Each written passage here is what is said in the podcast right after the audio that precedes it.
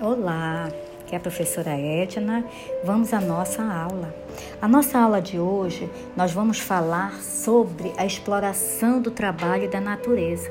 Nós sabemos que desde quando houve a Revolução Industrial, a natureza começou também a sofrer uma característica de exploração.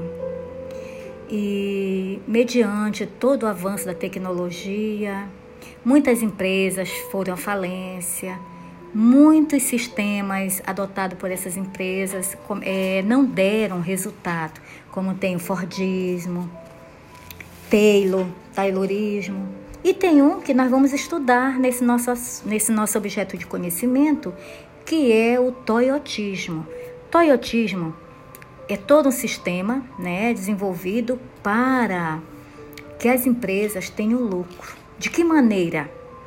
Foi criado por um japonês e ele colocava como diretrizes né, para que a empresa tenha lucro que é preciso qualificar o trabalhador, é preciso é, intermediar para este trabalhador diferenças, como por exemplo, jornada de trabalho diferenciado, qualidade do trabalho, descanso, atrativo, prêmio. Tudo isso aí, como atrativo para o trabalhador, traria de volta o que? O lucro. De que forma? Esse trabalhador contente e feliz iria o que? Aumentar a produtividade. Então, no Japão, muitas empresas trabalham com essa diretriz, assim como em várias partes do mundo. E né, nesse mesmo contexto, vamos dar referência à legislação trabalhista, que é aquela voltada para toda a realidade do trabalhador, e também da legislação ambiental. Trata de que será? Então, para nós tirarmos a nossa dúvida, a nossa curiosidade, nós vamos ler com detalhe a página 155 e 156. A página 156 vai tratar da competitividade.